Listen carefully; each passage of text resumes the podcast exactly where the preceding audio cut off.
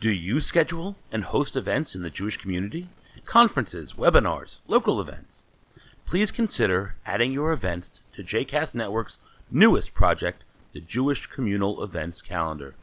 Don't schedule events, but know someone who does? Invite them to add their events. If we all work together, we can create another wonderful resource for the Jewish community. Visit our calendar and post your events at jcastnetwork.org slash jcec. You are listening to The Tish with Rabbi Michael Knopf, a JCast Network podcast. For more information about Rabbi Michael Knopf, please visit mikeknopf.com.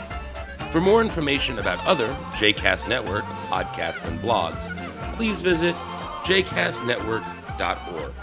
All right, let's keep going. Ben, will you pick up however? However, while the cosmos provokes Adam the First to quest for power and control, thus making him as the functional how question, Adam the Second does not ask a single functional question. Instead, his inquiry is of a metaphysical nature and a threefold one. He wants to know why is it, what is it, who is it. He wonders why did the world in its totality come into existence? Why is man confronted by the stupendous and indifferent order of things and events? He asks, what is the purpose of all this? What is the message that is embedded in organic and inorganic matter, and what does the great challenge reaching me from beyond the fringes of the universe, as well as from the depths of my tormented soul, mean? Adam the Second keeps on wondering, who is he who trails me steadily, uninvited and unwanted, like an everlasting shadow, and vanishes into the recesses of transcendence, the very instant I turn around to confront this numinous, awesome, and mysterious He? Who is He who fills Adam with awe and bliss, humility and a sense of greatness concurrently? Who is He to whom Adam clings in passionate, all consuming love, and from whom he flees in mortal fear and dread? Who is He who fascinates Adam irresistibly, and at the same time rejects him irrevocably? Who is He whom Adam experiences both as the mysterium tremendum and as the most elementary, most obvious, and most understandable truth? who is He who is Deus Revelatus and Deus Absconditus simultaneously? Deus Revelatus, uh, in case you didn't catch it, is like the God who reveals God's self, and Deus Abscondis, Absconditus or Absconditus, and not a uh, Greek scholar or Latin scholar, uh, is uh, the God who um, who hides himself, who flees, right? Absconds. Um, Who is he whose life giving and life warming breath Adam feels constantly, and who at the same time remains distant and remote from it, from all? So, one point that I feel like I'm curious what the distinction is between the first and the second questions. The difference between why did the world come into existence and what is the purpose of all this? mhm, Those both sound to me like why. mhm. I mean, I don't know that this is a big deal. It seems to me like we have two questions here rather than three. But the purpose of all this makes it me feel like we're at the Seder all over again. yes. Right. What does this service mean to you? Yeah. You also defined uh, Mysterium Tremendum. Yeah, sorry. Uh, Mysterium Tremendum uh, is uh, um, is like great mystery. Yeah, great mystery. Right. So he's, he's both the great mystery and also the most obvious truth. Right. Um, okay, so so that's a good question, Ben. Um, uh, anybody have thoughts about uh, Ben's question? Uh, why? Uh, what's the difference between the first and second questions that uh, Adam the second asks? Adam the second asks, "Why did the world come to its existence?" and what is the purpose of all of this? came in to do this, the purpose was to do that. I mean, it had to exist before there could be purpose. Well, I mean, if I if I build a boat, why did the boat come into existence? I suppose you could just say because I built it, but it, but more likely it's because I wanted to go sailing, and the purpose of the boat is to let me sail on it. Those seem to me like maybe I mean you you you I mean almost if we they're different, then the why almost turns into a how to me, Hmm. rather than a, a why. I think the difference might be in the second question of each of the numbered Mm-hmm. Um, so why is man confronted by this stupendous and indifferent order of things and events, like man, man inside of nature, and then what is the message that is embedded in organic and inorganic matter, and that's just like nature in it in itself, sort of. So what's um, what's the maybe maybe it's uh, um, uh, w- I'm not sure which of, which of the questions is which, so forgive me, but it's um, uh, what's the purpose of the world and what's the purpose of humanity? Right? What's the purpose? You know, why why did the world come into existence, and why, in particular, were human beings placed in the yeah, world? I think that may be the two questions that are here, but I don't think they align to the way he drew his. Yes, I'm not sure they do either. Yeah, um, um, but but I guess Because, because I think that yeah, that the second question in the fir- in the in the first mega question does kind of feel like a, a why me? Why am I confronted by this? Yeah. Except for I, I think that that um, it is the indefinite man, but why is man confronted by this? I, I, I think I'm inclined to to follow Rebecca on this and say that we have a, a fundamental question of like what is the meaning of the world, and then there's the why me, why me Right. in the, in the what's the meaning of the world and what's the meaning of me? yeah. Right. What's the meaning of the world? What's the meaning of me? And what's the meaning who of and who's this guy who Who keeps following me around? yeah. Um, Hugh, some he asks, why is man confronted by this stupendous and a different order of things? I wonder if he isn't asking why, why does man care? Why should we give a hoot? yeah. Well, I, I think that I think that that it it kind of becomes meta theatrical to say that Adam is asking the question, why should we give a hoot? Because I think what Soloveitchik is saying here is that the reason why we give a hoot is because we are the second man as Adam the second as well as Adam the first. We give a hoot because we were created to give a hoot. Which granted is a little bit sickly, but When, when you say, you know, why was man created in the first place? Well, when that sixth day came, who was God gonna be God over except if he hadn't created man? And I think the cow. that was it. He- He's all through the, uh, you know, the Torah, it's, and in in the uh, Siddur, He created us to That- take, ca- we have to take yeah. care of it. that we need to love God, to obey God, to pray to God, Well, whatever. And I mean, you can't have whales doing that. why not? They'll- Well, I don't know, but- They'll have moral agency. Well, but but so why? So this isn't it. This is. I, I I'm really glad you raised this point. I mean, so let's put our let's put on our philosophers hats for a second, okay? So um so explain to me why God uh, needs subjects, right? Why does why does God need human beings? Uh, um, you, what did you say at the beginning? Uh, your first statement? Uh, God created human beings so that God could rule over human beings, Yeah, so right? that So God what? could So God. so explain to me logically why God needs that. I don't know if I can logically Yeah. explain it. I just, you know, I, it seems that we, we learn that, that God wants this, you know, thou shalt have no other gods before me, whatever. Um, don't take my name in vain. It's, God has a very definite idea of who he, she is and who he's supposed to be in relation to all this that he created. Out- Outwardly just as fine. Well, it, we he, it, it doesn't necessarily in in true right. So if you say if you if, if all you want to say is this is that's the tradition we've received, right? That God created a world in which uh, we are subjects and God is the ruler, um, and you're uh, and and you're comfortable with that. Um, standing on its own, then that then that's fine. Uh, but to me, it the it really it really begs a problem, right? What what um, what kind of God that is worthy of worship created something specifically for the purpose of worshiping him? Right? In other words, um, like, what kind of person would I be if I created, you know, a robot army uh, uh, uh, Uh, uh, uh, that existed only for the purpose of, of telling me how great I am or to like give me somebody to give commands to and that they'll obey. We, we do. This is why we get dogs all the time. we get dog. We get pets to give us love and affection. How is that any different from what unconditional. from, from what from what God did? Ah, but giving, but, but, but creating an object for love is different than creating a subject to rule, isn't it? Yeah. I, God, I don't know. I don't know about that. And and I guess I would also say that that I generally presume myself to have limitations that God that I don't generally presume God has, right? At least. But if we're going to look for God, but I, I think that if we're going to look for God's intentions, I think that we have to, that we are definitionally already anthropomorphizing.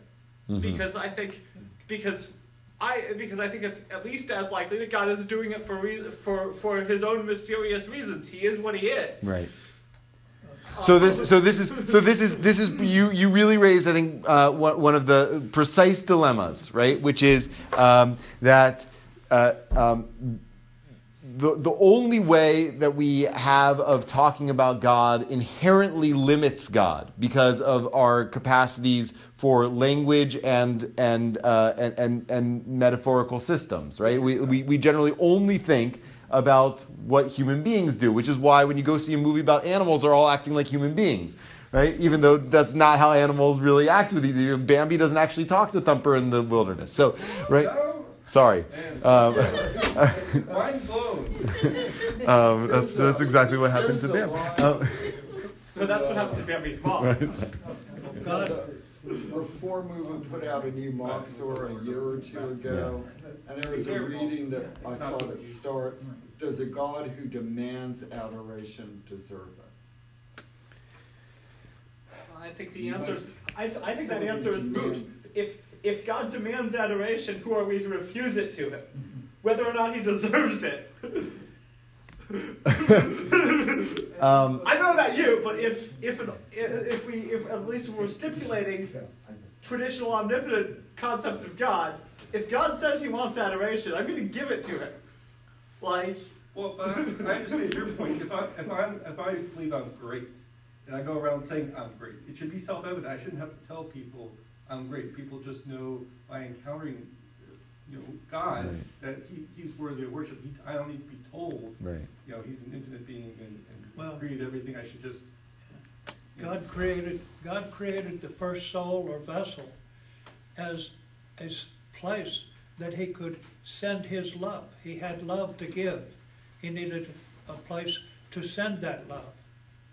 When that split into the multitude, which is the world now and then and forever, then it was up to us to work back and return that love.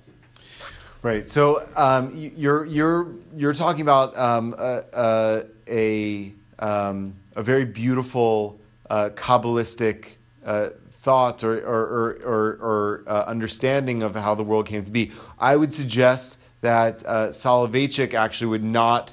Uh, he was not a, uh, a mystic, right? Um, so yeah, he was much more. He was he's in the, the they call this tradition the Brisker tradition.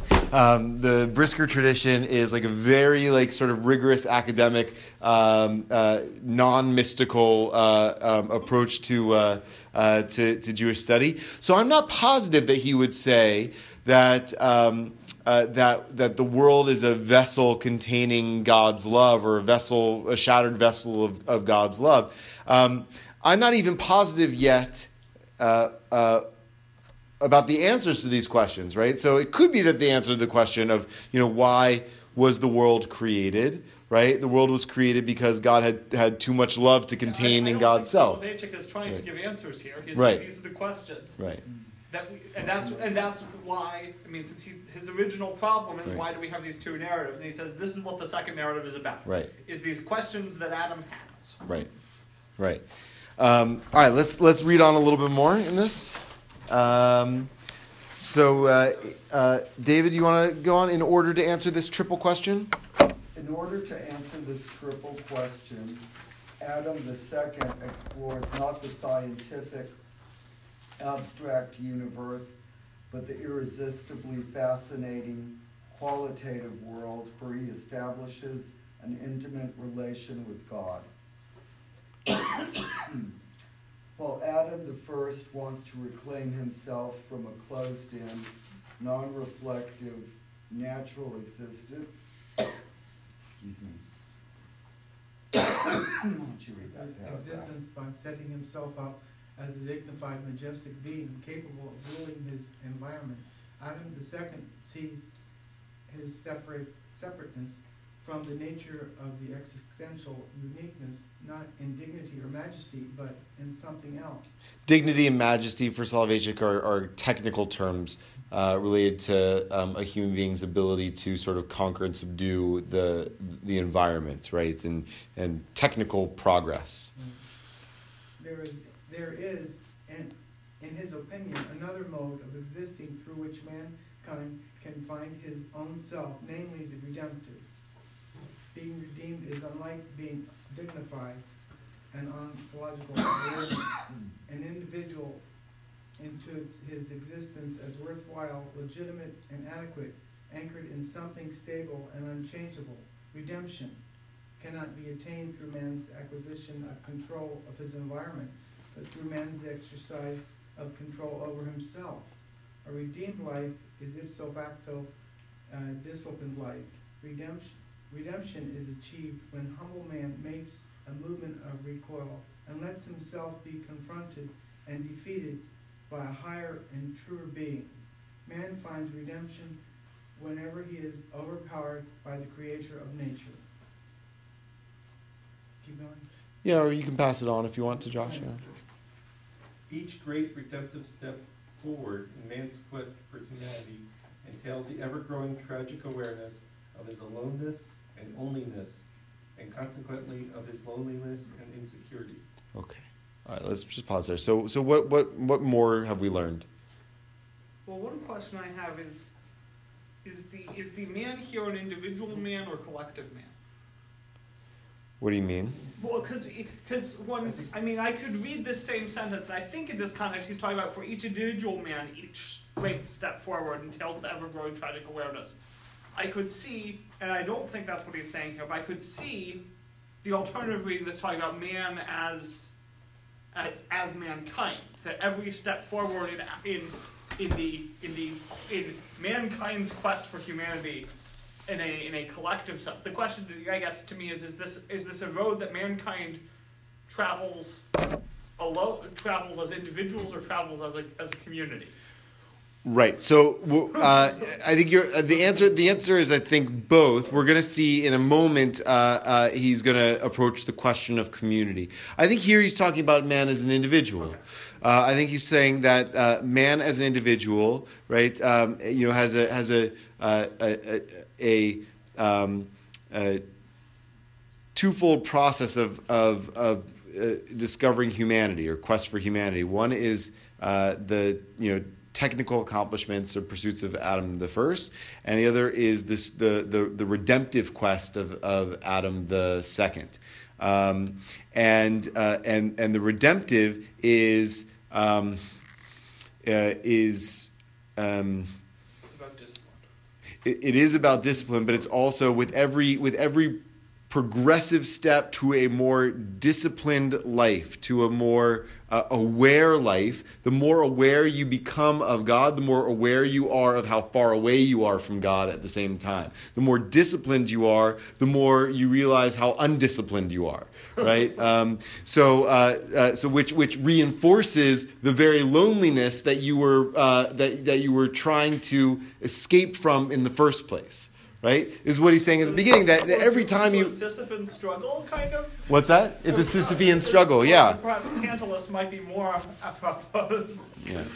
Uh, so you know, so uh, this is right. Um, uh, where is he? Right. Um, uh, uh, let, let's see. Um, uh, right. Who is he who trails me steadily, uninvited and unwanted, like an everlasting shadow, and vanishes into the recesses of transcendence the very instant I turn around to confront this numinous, awesome, and mysterious he? Right? So the second you turn to face God, that's when God is most mysterious to you. Right? The second you go to approach God, that's when God disappears the most. Um, it's it's like when Moses says to God in uh, in in in, uh, uh, in Exodus, um, uh, "Let me see your face," right? And God says, "You can't see my face; you can only see my back." It's uh, like the quantum physics, right? The Heisenberg, the more you moving on a particle, the less you know about it, uh, because it's moved to a different position. Wow. Um, which is which is I think actually there's a lot of there's a lot of truth to this, and we've seen it just in our conversations here. Because the more we strive to approach a sort of intellectual uh, uh, understanding and awareness of God, the more we realize how how how maybe impossible that task is. Because we're trying because the work of theology is trying to put you know uh, definitions and categories on something that may be by nature undefinable. So the so the second you try to put your finger down on uh, on one aspect of god you realize that there's a whole other aspect of god that you have uh, totally ignored or, or totally shortchanged by virtue of, of doing that right? So the the the uh, um, I don't remember what it was. Never mind. Uh, that we, we said a How moment does- ago. But How does uh, theology handle the uh, quantum mechanic fact and discovery that an electron can be at both ends of the universe at the same time? yeah. And I mean, that's, that's accepted in quantum mechanics. It sure doesn't work with, with any um, definable theology. It doesn't negate theology, it just doesn't work within the framework. That's relevant to the framework. What's that? I don't know that it's, rel- oh, you say it doesn't work within the framework, I don't know that it's relevant to the framework. Now, uh, You know, I mean, well, it's, it's here, the, the puzzling over, over whether, whether today, you know, what, what challenges our faith and it doesn't challenge mine because I'm a mystic and I don't have a problem with those things. But Right. So what what would are you saying? What would Soloveitchik say about that quantum Yeah, what that be- insight from quantum yeah. physics? I'm not sure. it's, it's like, it's like the mystery of seeing God and Right. I, I think that I think that, that he would say that that's precisely why you can't uh, that that any turning toward God is also a turning away from God. Yeah. Right. Uh, any attempt to understand God also leaves behind things that you that you therefore can never understand about God. Um, uh, which which is also true in terms of relationship, right? Like any any um, any any relational moment I have with another human being, um, uh, uh, the, there are there are elements of that person's being that I'm connecting with in that moment, and many more elements of their being with which I'm not fully connecting with them, or not fully understanding, or even striving to understand at that moment. Any, any person fully knowable to another person? Right, right. Uh, let's go on a little bit more. Josh, can you uh, read? Therefore, I repeat. Therefore, I repeat, Adam the second must quest for a different kind of community. His quest is for a new kind of fellowship, which one finds in the existential community. There, not only hands are joined, but experiences as well. There, one hears not only the rhythmic sound of the production line, but also the rhythmic beat of hearts starved for existential companionship and all-embracing sympathy and experiencing of grandeur of the faith commitment. There, only lonely soul finds another soul tormented by loneliness and solitude yet unqualifiedly committed. Okay, so there. So uh, keep going. Actually, a little Okay. bit, Josh. Okay. At this point, the main distinction between the natural community of Adam the first and the covenantal faith community of Adam the second becomes clear. God is never outside the covenantal community. He joins man and shares in his covenantal existence. Finitude and infinity, infinity, temporal, temporality, and eternity, creature and creator, become involved in the same community. We meet God in the covenantal community as a comrade and fellow member. Of course, even within the framework of this community, God appears as the leader, teacher, and shepherd. Yet the leader is an integral part of the community. The teacher is inseparable from his pupils. The shepherd never leaves his flock. They all belong to one group. Should I finish it? Yeah. Finish it up. As a matter of fact, at the level of the, his cosmic confrontation with God, Man is faced with an exasperating paradox. On the one hand, he beholds God in every nook and corner of creation, and yet, the very moment that man turns his face to God, he finds him remote, unapproachable, enveloped in transcendence and mystery. He is everywhere, but at the same time, above and outside of everything. Therefore, the man of faith, in order to redeem himself from his loneliness and misery, must meet God at a personal, covenantal level where he can be near him and live free in his presence. Yeah, Sheila. Thinking now, you know, what we were talking about with, um, when I was saying why God created or whatever, and I'm thinking, you know, if we believe that God was there, God was there even when nothing else was there, and then God took the steps of creating all of those things, I think God did have a need. God did have a need to be connected, and, um, you know, and it is a relationship in many ways, um, where he, we are, in a way, we are meeting God's needs, and God is meeting our needs. Well, that, that seems very much in keeping with, uh, with, with the picture he draws toward the end of this, right? That, uh, that, the, um, that the trajectory of, the, of, of man of faith, right, should be not only in uh, his own redemptive pursuits, but in forming relationship with other people who are also engaged in those redemptive pursuits. And by doing that, um, uh, they're all engaged in relationship with God together, and God becomes part of that community. So if that's the if that's the case, then you know the question of why did God create human beings? What's the what's the function? Right, the fun God the purpose of God creating human beings is uh, is for human beings to uh, um, uh, to uh, discipline themselves to a particular way of life, gravitate to a, com- to a community where they can share those experiences, and through that, um, actually be able to, to grasp a relationship with God, which they couldn't do as individuals, right? So uh, loneliness is addressed through community right? Not specifically in the like personal relationship with god because every personal relationship with god um, is doomed to uh, to have this kind of dance of i'm going to grab a little bit and a lot is going to recede away from me. But in community it can all be sort of embraced together.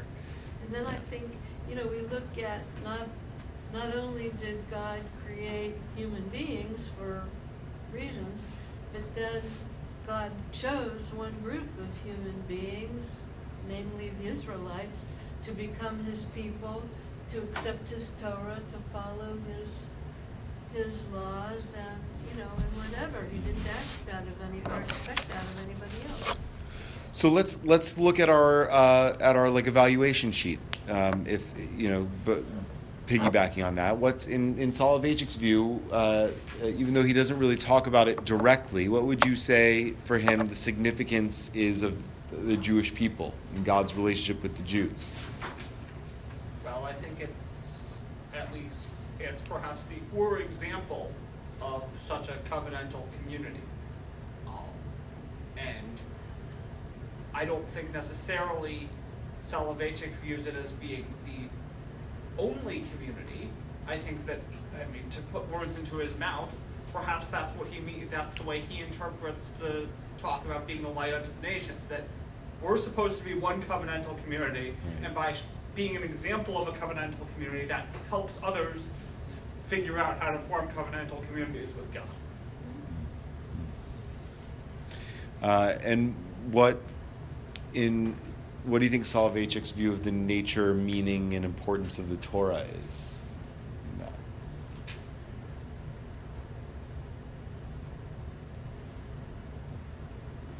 I think uh, Torah is, for him, is the, how you approach God in a relationship, how you have a relationship with God, or understand in a relationship, and understand our covenant. And this is The framework for, for man's existence. Well, I think For for man's existence, You know, to carry out what he was intended to do, and what was he intended to do? follow God's commands. That's the Torah. Mhm. So I don't know that he had. I don't know what. importance he ascribes to the Torah generally. I think what he ascribes to halacha and the and the and the, the mitzvot that are in the Torah is that it's it's an example of how to it's it's the it's the first steps at least of how to of how to construct that disciplined life that he defines the redeemed life as being. Okay, how would you evaluate? Actually, let's let's in the interim because we're not and we only have 15 minutes left, so we're not going to get to Heschel tonight. Um, uh, there's a lot of Heschel. We'll get to Heschel next time. Um, and it, my my goal for next time was also to do uh, Kaplan, uh, Mordechai Kaplan. Uh, so hopefully that'll actually be a really nice contrast for Heschel and Kaplan. They were um, uh, they, they debated frequently uh, in their lifetime too, so we can hold them side by side next time. Um, but let's look at the end of um, the Lonely Man of Faith, and that maybe will be a place where we can do our sort of final evaluation of Soloveitchik. So that's the one that uh, starts with the big X on the front. X marks the spot, exactly. Okay, so he starts off with a quote, a passage from the book of Kings. it says, uh, So he departed thence and found Elisha, the son of Shaphat, who was plowing with twelve yoke of oxen before him, and he with the twelfth. And Elijah passed by him and cast his mantle upon him. Uh, Elijah, of course, is the paradigmatic uh, prophet in, in the book of Kings, uh, the last remaining uh, um, prophet of, uh, of God when virtually everybody else in the kingdom had com- uh, converted to Baal worship.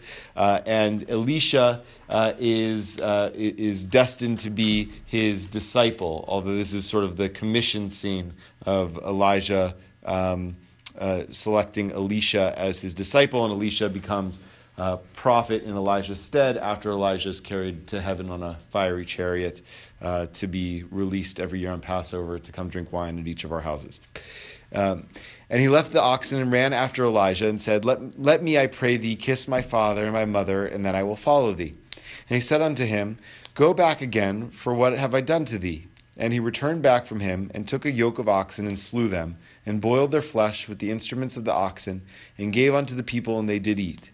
Then he arose and went after Elijah and ministered unto him. Elisha was a typical representative of the majestic community. He means the, the community of Adam the first, right? The like utilitarian society. He was the son of a prosperous farmer, a man of property whose interests were centered around this, wor- this worldly material goods such as crops, livestock, and market prices. His objective was economic success, his aspiration, material wealth. The Bible portrays him as efficient, capable, and practical, remindful of a modern business executive.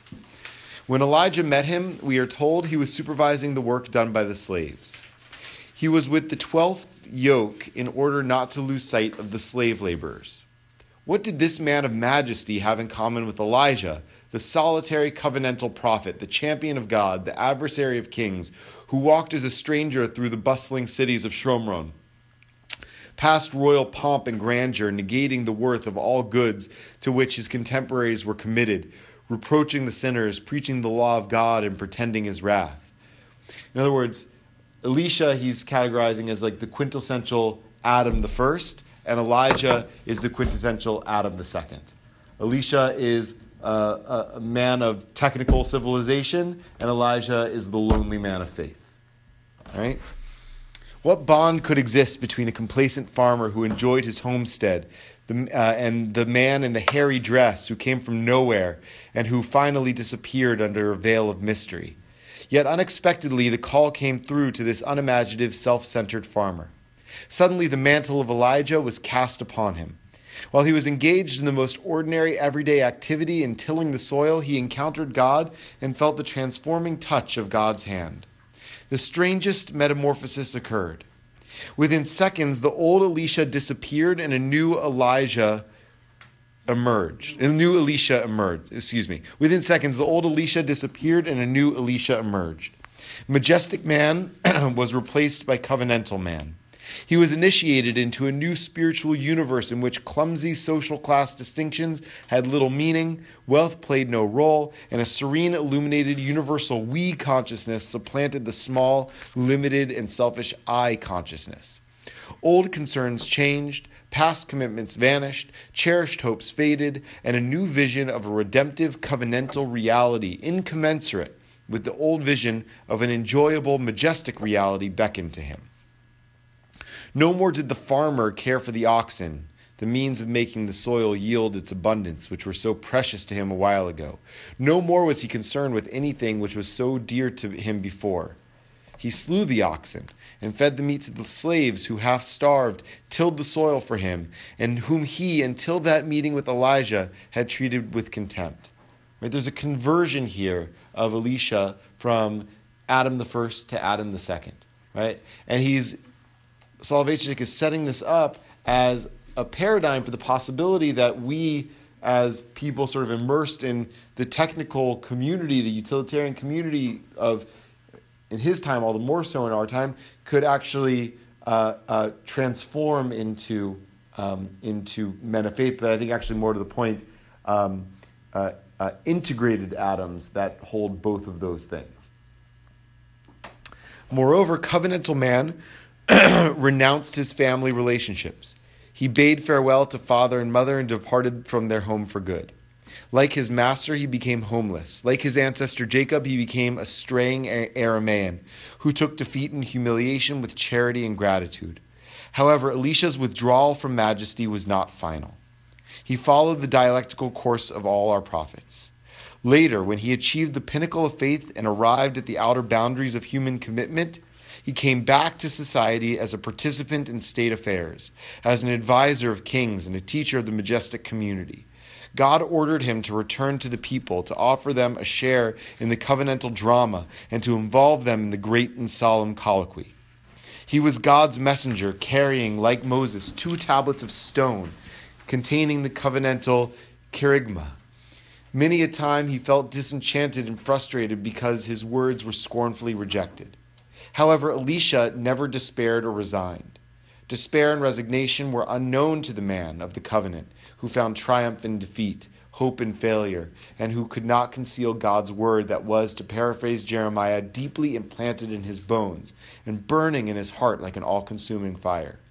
Elisha was indeed lonely, but in his loneliness he met the lonely one and discovered the singular covenantal confrontation of solitary man and God who abides in the recesses of transcendental solitude.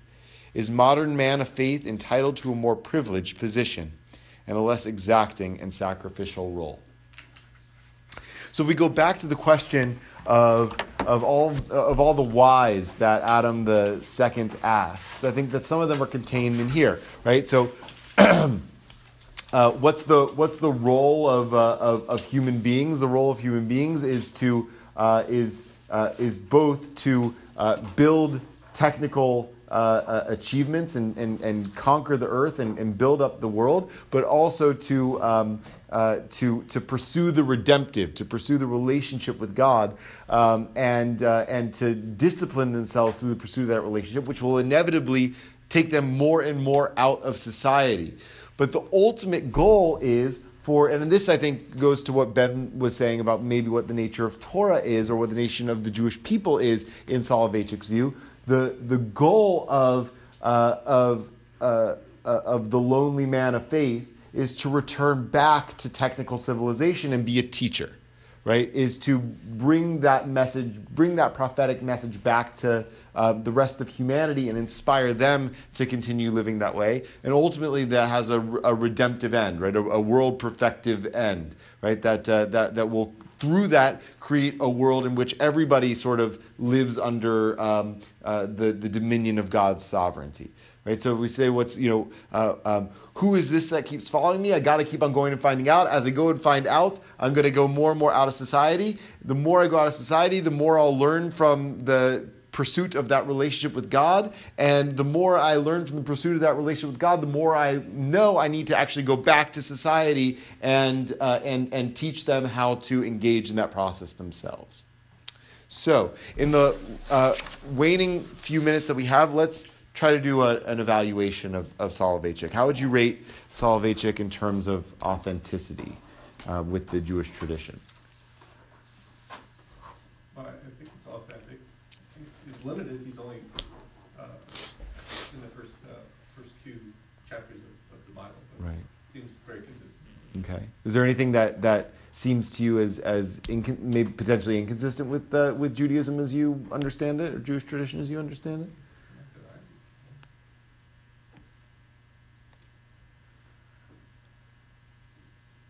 Okay. Uh, what about coherence? Think he's addressing an internal contradiction, the whole thing's a contradiction right now, he's trying to address. Yeah. Good. Okay. So I think that you're right. I mean, there there is a uh, um, uh, a paradox that he's uh, that that he's pointing out. Right. There's a paradox in human nature. Right. There's a paradox in uh, in in uh, understanding and awareness of God. That the more you uh, the more you know, the less you understand. Right. Uh, and and and so and so that's a challenge. Um, what about um, what about contemporaneity? How does it work for people today? How well does it work for people today? I think it works pretty well.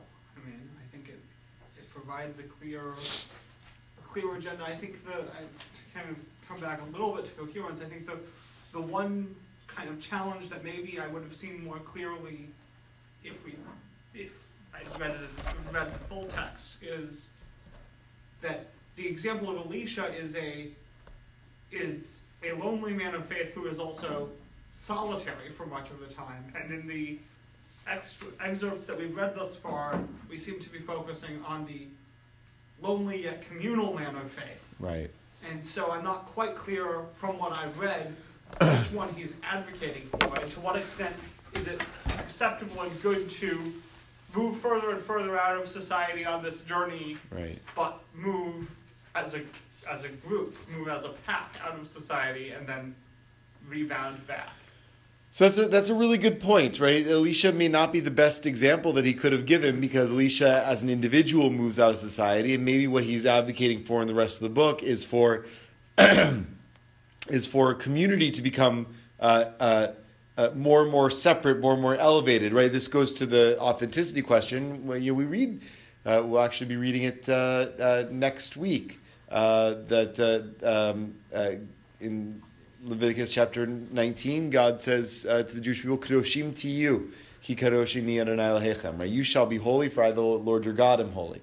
Which can mean a few things, but it might mean you should be totally separate from uh, from from the rest of society because I, the Lord your God, am separate. From, but again, that's not each individual Jew. It's the Jews as a community should be separate, or you should be uh, dedicated to me as a. But again, it's as society.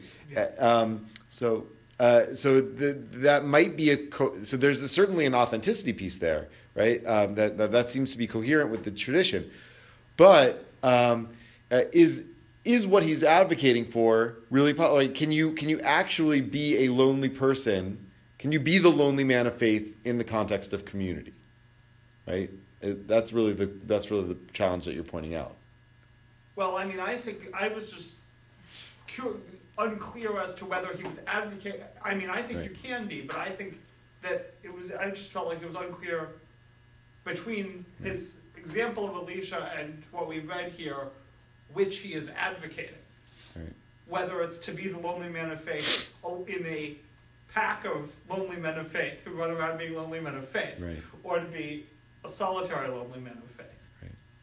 Um, I also I, I, I just want to say one thing about the contemporaneity of it is uh, even though it was written decades ago, I find you know his description of of society um, really prescient. You know the the the absurdity of.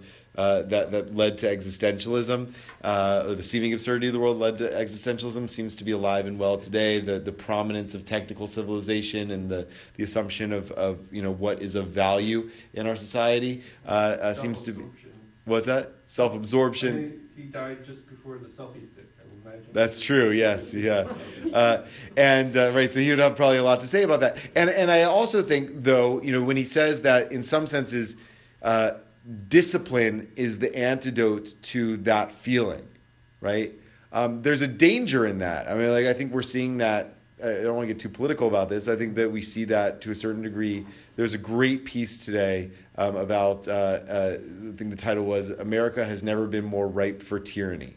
Uh, and the one of the arguments is based on Plato's Republic that uh, that that in a democracy sometimes get things get so democratic that um, uh, that that people uh, are like dislodged from their sense of place in the world, right? And so they sort of yearn to have somebody uh, like strongly, you know, come and sort of impose order right? And so I think that what his insight is the only way to actually have place in, in, in an absurd world is to have a structure and, and purpose to life, right? On the other hand, there's, I think, a danger to uh, wanting to create structure and purpose to life in an absurd world.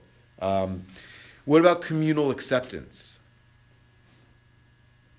How well do you think that the Jews, broadly speaking, would like this?